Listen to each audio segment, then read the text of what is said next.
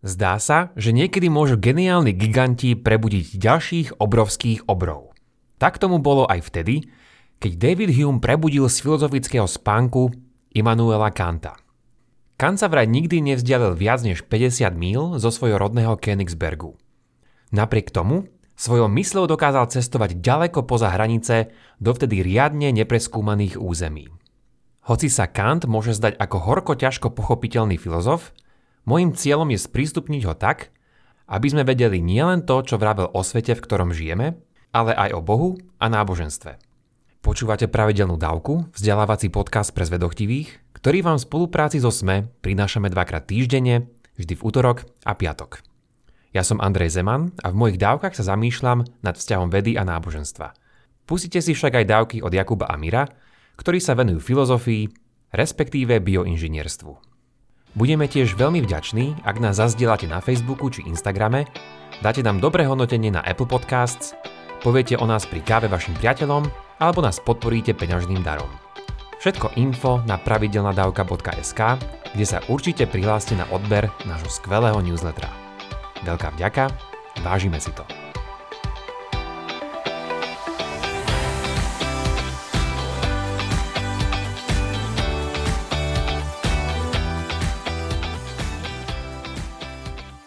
Kantovi tu už mal Jakub pár filozofických dávok a nájdete ich v popise tejto dnešnej. Dnes sa však zameriame na jeho spojitosť s náboženstvom. Kantovo myslenie tvorí základy mnohých súčasných diskusí nielen o tom, čo to znamená vedecky poznávať tento svet, ale aj o tom, aké dôsledky má naše poznanie na náboženstvo. Môžeme Boha dokázať? Je rozumné v Neho veriť? Sú oblasti, kde sa veda už dostať nemôže? A ak nám veda nedá odpoveď na tieto otázky, čo s tým? Aj toto sú jedny z hlavných otázok, ktoré má vo svojej mysli Kant a na ktoré sa chystáme bližšie pozrieť. Dnes preskočím celý Kantov životopis a spomeniem z neho len nasledovné. Kant je dobrý príklad pozbudenia pre každého autora, ktorý by chcel svojimi poznatkami pretvoriť svet, no uznanie, vplyv a prestíž ako si jednoducho dlho nie a nie prísť. Keby sme sa o Kantovi dozvedali len na základe jeho prác z jeho prvej polovice života, videli by sme celkom iného autora.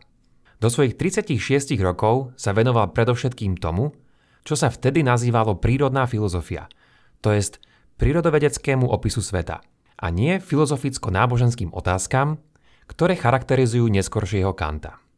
Z tohto prvotného obdobia je známe hlavne jedno jeho dielo, ktoré špekulatívne rozoberá vznik nášho vesmíru z pohľadu Newtonových zákonov. Kanta však preslavili až diela, ktoré začal tvoriť až počas jesene svojho života a tak je ukážkou toho, keď múdrosť a bystrosť prichádza s vekom. Toto jeho obdobie označujeme ako tzv. kritické. Je tomu tak preto, lebo v ňom vydal tri diela, ktoré v sebe niesli vždy pojem kritika, či mal na mysli jednoducho skúmanie alebo analýzu. Nechcem ísť dnes do žiadnych detajlov, ale pomôžem vám azda navždy si zapamätať, o čom tieto diela boli. Boli o troch známych čnostiach. O pravde, kráse a dobre. Dielo Kritika čistého rozumu bola o pravde, respektíve poznaní, kritika praktického rozumu o dobre, respektíve morálke, a kritika súdnosti o kráse, respektíve estetike. Myšlienky, o ktorých vám ďalej poviem, sú predovšetkým z jeho prvých dvoch kritík – Poďme sa pozrieť teda na jeho uvažovanie z tej veľmi praktickej stránky, ktorá je stále aktuálna aj dnes, aspoň teda vtedy, ak aj vy sa niekedy zamýšľate nad tými veľkými otázkami života a vesmíru. Táto praktická stránka je obsiahnutá v nasledovnej otázke. Do akej miery je dôležité mať dôkazy pre vieru? Ak vám príde táto otázka zaujímavá, teda či je správne v niečo veriť bez empirických dôkazov, bez neustáleho bránenia našej vierovky a do akej miery je takéto dokazovanie žiaduce alebo vôbec možné, potom som si istý, že príde deň, keď vám Kant príde ako veľký sympatiak. Mimochodom, o viere a jej komplexnosti sme si povedali v mojej dávke 116.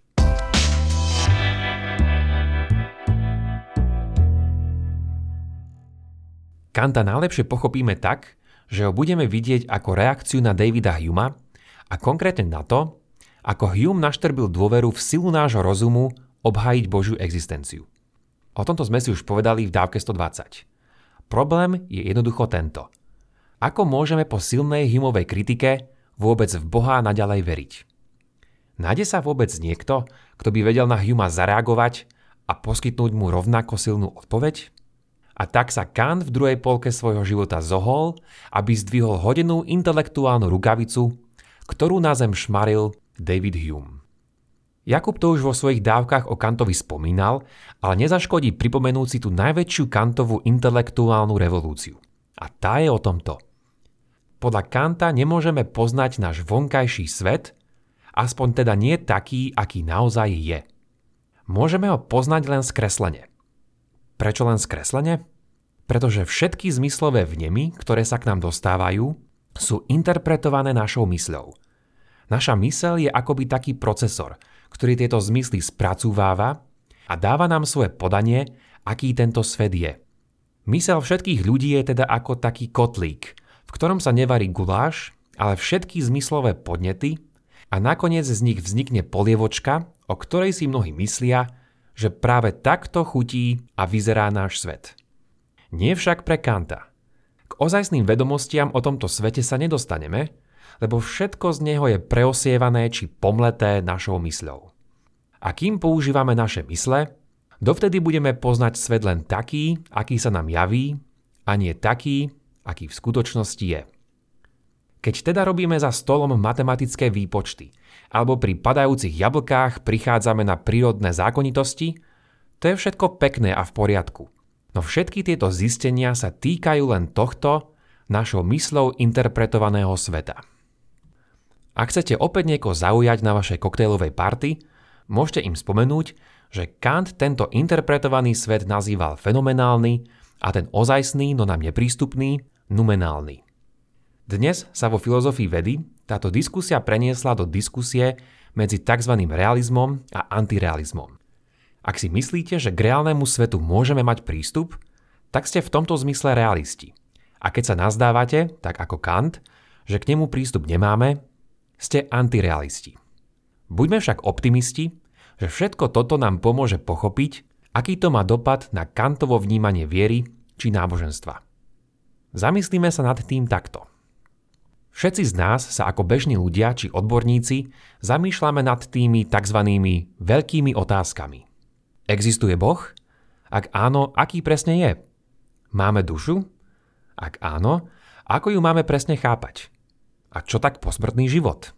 Môžeme vedieť, že niečo bude aj po smrti? Čo by na tieto otázky povedal Kant?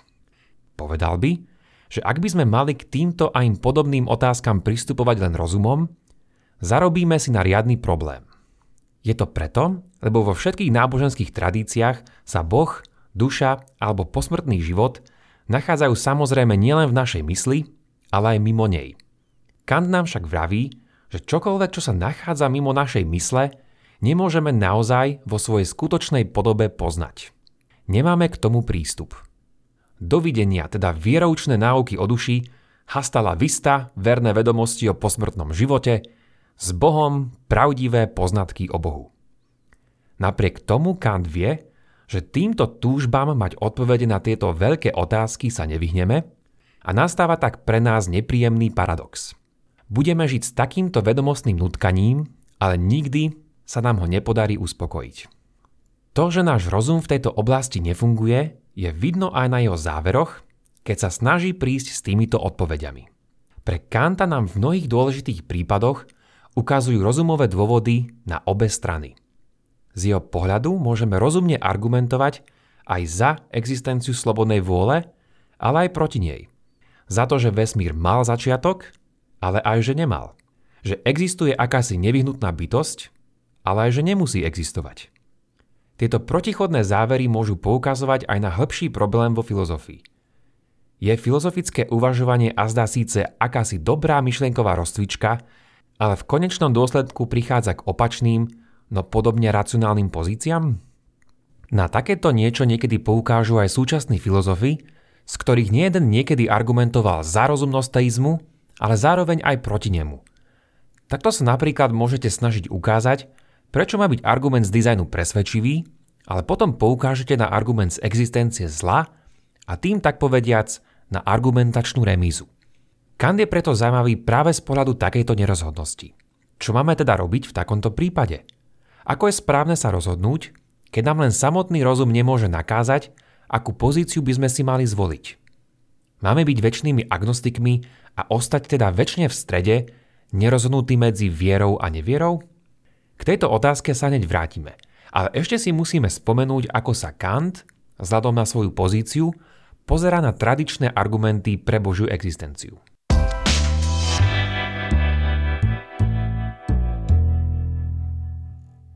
Kantov pohľad na úlohu našej mysle zároveň zásadne ovplyvňuje aj pohľad na všetky argumenty, či už pre alebo proti Božej existencii. Ak by sme vedeli úspešne dokázať jednu alebo druhú stranu, znamená to, že by sme našim uvažovaním vedeli odkryť realitu. Ale to je jedna vec a celkom podstatná, čo podľa Kanta nevieme a nebudeme vedieť. Jeho pohľad na teistické argumenty tu na teraz len zhrniem – Kant sa zaoberal troma typmi dôkazov pre Božiu existenciu a odmietol, alebo takmer odmietol všetky tri. Ide o argument kozmologický a argument z dizajnu a viac som o nich už spomenul v mojej dávke o Humeovi. Tieto dva typy pritom stavajú na pozorovaní tohto sveta. Vidíme, že svet sa javí, ako by bol niekým dizajnovaný. Alebo sa zdá, že všetky veci potrebujú svoju príčinu a preto na ich počiatku musí byť niečo alebo niekto, čo svoju príčinu nemá. Teda aspoň takto nejak v stručnosti. Ale potom je tu ešte iný, tzv. ontologický argument, ktorý sa snaží dokázať Božiu existenciu bez toho, aby sme museli pozorovať, čo je len kúsok prírody. Stačí si sadnúť v obývačke na kreslo a dobre sa nad tým, ako poriadny filozof, zamyslieť. A takýto argument, ak by bol presvedčivý, by bol naozaj úspešný, pretože ako jediný nie je závislý na poznatkoch o prírode, ku ktorej tak či tak máme len skreslený prístup. Tento argument je tzv. a priori, čiže taký, ktorý je založený len na našom uvažovaní o konceptoch, v tomto prípade o Bohu. Odpuste mi, keď týmto argumentom teraz len preletím, ale ide v ňom o toto. Zamyslíme sa nad tým, kto je to Boh. A zda sa zhodneme na tom, že je to tá najlepšia možná bytosť, čiže tá s najlepšími možnými vlastnosťami. Na začiatku tohto uvažovania samozrejme netvrdíme, že existuje, lebo celá pointa je, že jeho existenciu musíme dokázať. Jednoducho ho takto len definujeme a zhodníme sa na tom, že je to aspoň teoreticky možné, že takáto bytosť existuje. Možno si myslíte, že je to naozaj nepravdepodobné, ale to znamená, že je to možné a to nám úplne stačí. Ďalší krok vraví, že jednou z vlastností takejto najlepšej možnej bytosti je aj jej nevyhnutná existencia. Ak by nebola jej súčasťou, nešlo by v tom prípade o najlepšiu možnú bytosť, pretože by jej chýbala táto vlastnosť nevyhnutnej existencie. Prečo? Pretože existencia nekonečne múdrej, malebnej a milujúcej bytosti je zaiste lepšia, ako je neexistencia. Ak niekoho predsa napríklad ľúbite, Existencia tejto milovanej osoby je určite lepšia, než len jej prítomnosť na fotografii či v mysli. A ak niekto nekonečne múdry, malebný a milujúci existuje nevyhnutne, je to určite lepšie ako len nejakou náhodou. Boha sme teda definovali ako tú najlepšiu možnú bytosť, ktorá zároveň existuje nevyhnutne. Ak teraz niekto povie, že to je síce pekná definícia, ale aj tak takáto bytosť neexistuje, vznikne tým logické protirečenie. Budeme tak vlastne tvrdiť, že Boh, ktorý nevyhnutne existuje, neexistuje. A to je protirečenie. Preto musíme buď zmeniť definíciu Boha, alebo uznať, že Boh existuje. Avšak ak sa na tejto definícii zhodneme, ostala nám len jedna možnosť. To jest, že Boh musí existovať. Aspoň tak vraví tento ontologický argument. Tak čo? Ste presvedčení? Ak nie, nebojte sa. Ste v celkom dobrej spoločnosti. Do detailov síce viac nepôjdeme, a takýto argument nepresvedčil ani Kanta, ktorý v ňom našiel, aspoň podľa neho, istú chybu. Kant odmietol taktiež aj spomenutý kozmologický a dizajnový argument. A odmietol ich preto, lebo ich videl ako závislé od ontologického argumentu. Ak si spomínate na Huma, pripomeňme si, že Kant tvoril potom, ako Hume podrobil tieto argumenty svojej ostrej kritike. A Kant ju vo svojej podstate príjma. Vraví napríklad, že z dizajnu vo svete môžeme vyčítať istého múdreho architekta, ale nemôžno dôjsť až k záveru, že ide o tú najlepšiu možnú a nevyhnutnú bytosť.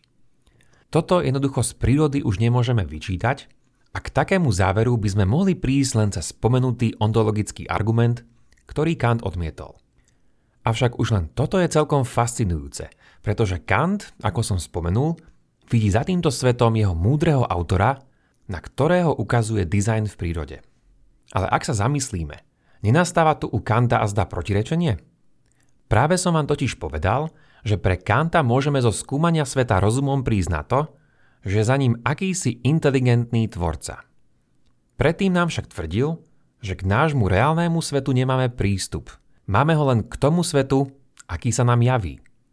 Ako môžeme teda na základe našich svet skresľujúcich zmyslov prísť cez chápanie takto skresleného sveta k neskreslenej predstave o Bohu?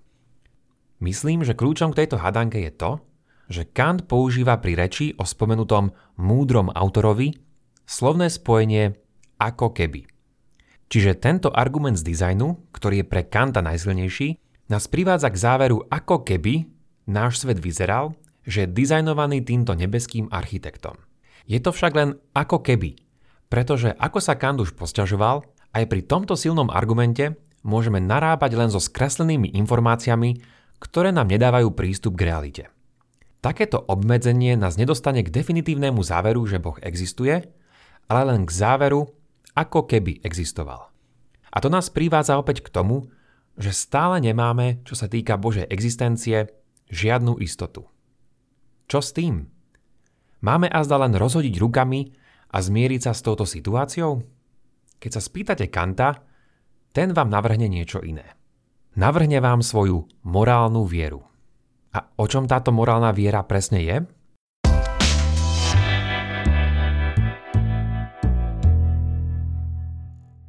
Ako už vieme, Kant tvrdí, že nemôžeme mať práve poznanie o našom externom svete, vrátane Boha, duše, posmrtného života, slobodnej vôle a podobne. To však neznamená, že tieto spomenuté bytosti či stavy naozaj neexistujú, alebo že v nich nemáme veriť. Je teda nejaký dôvod, Prečo by sme v nich azda mali veriť? Aby sme Kantovej odpovedi pochopili, musíme zavítať do jeho uvažovania o morálke. Podľa Kanta máme isté morálne povinnosti, ktoré nezáležia od okolností. Napríklad nemáme nikdy klamať, alebo máme milovať druhých nie ako prostriedok, ale ako cieľ sám o sebe.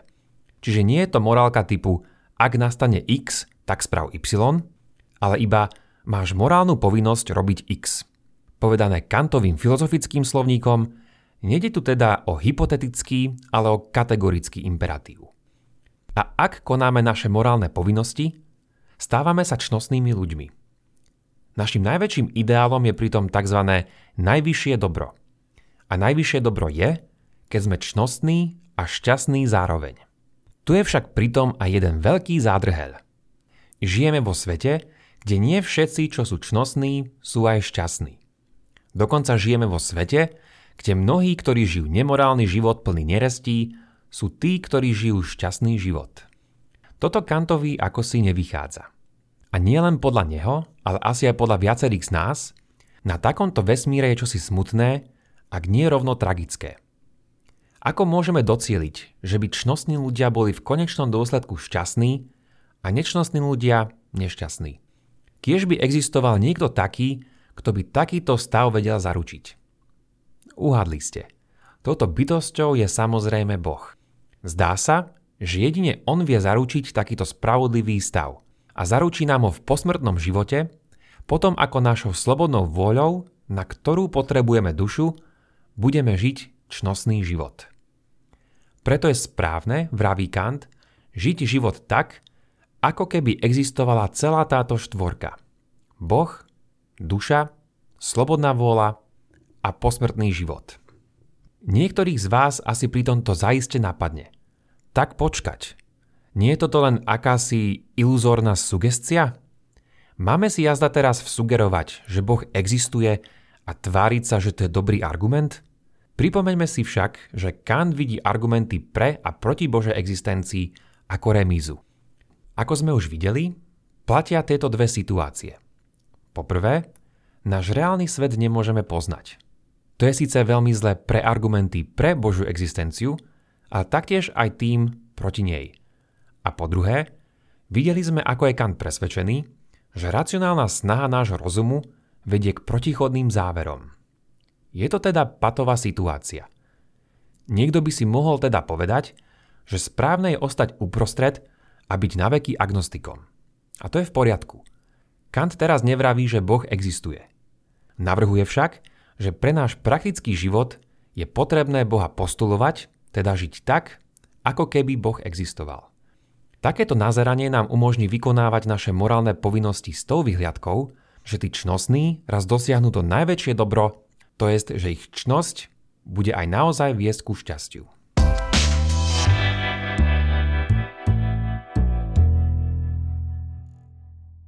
Dnes sme si povedali o Kantovi a o tom, ako sa pozeral na rozum a náboženstvo.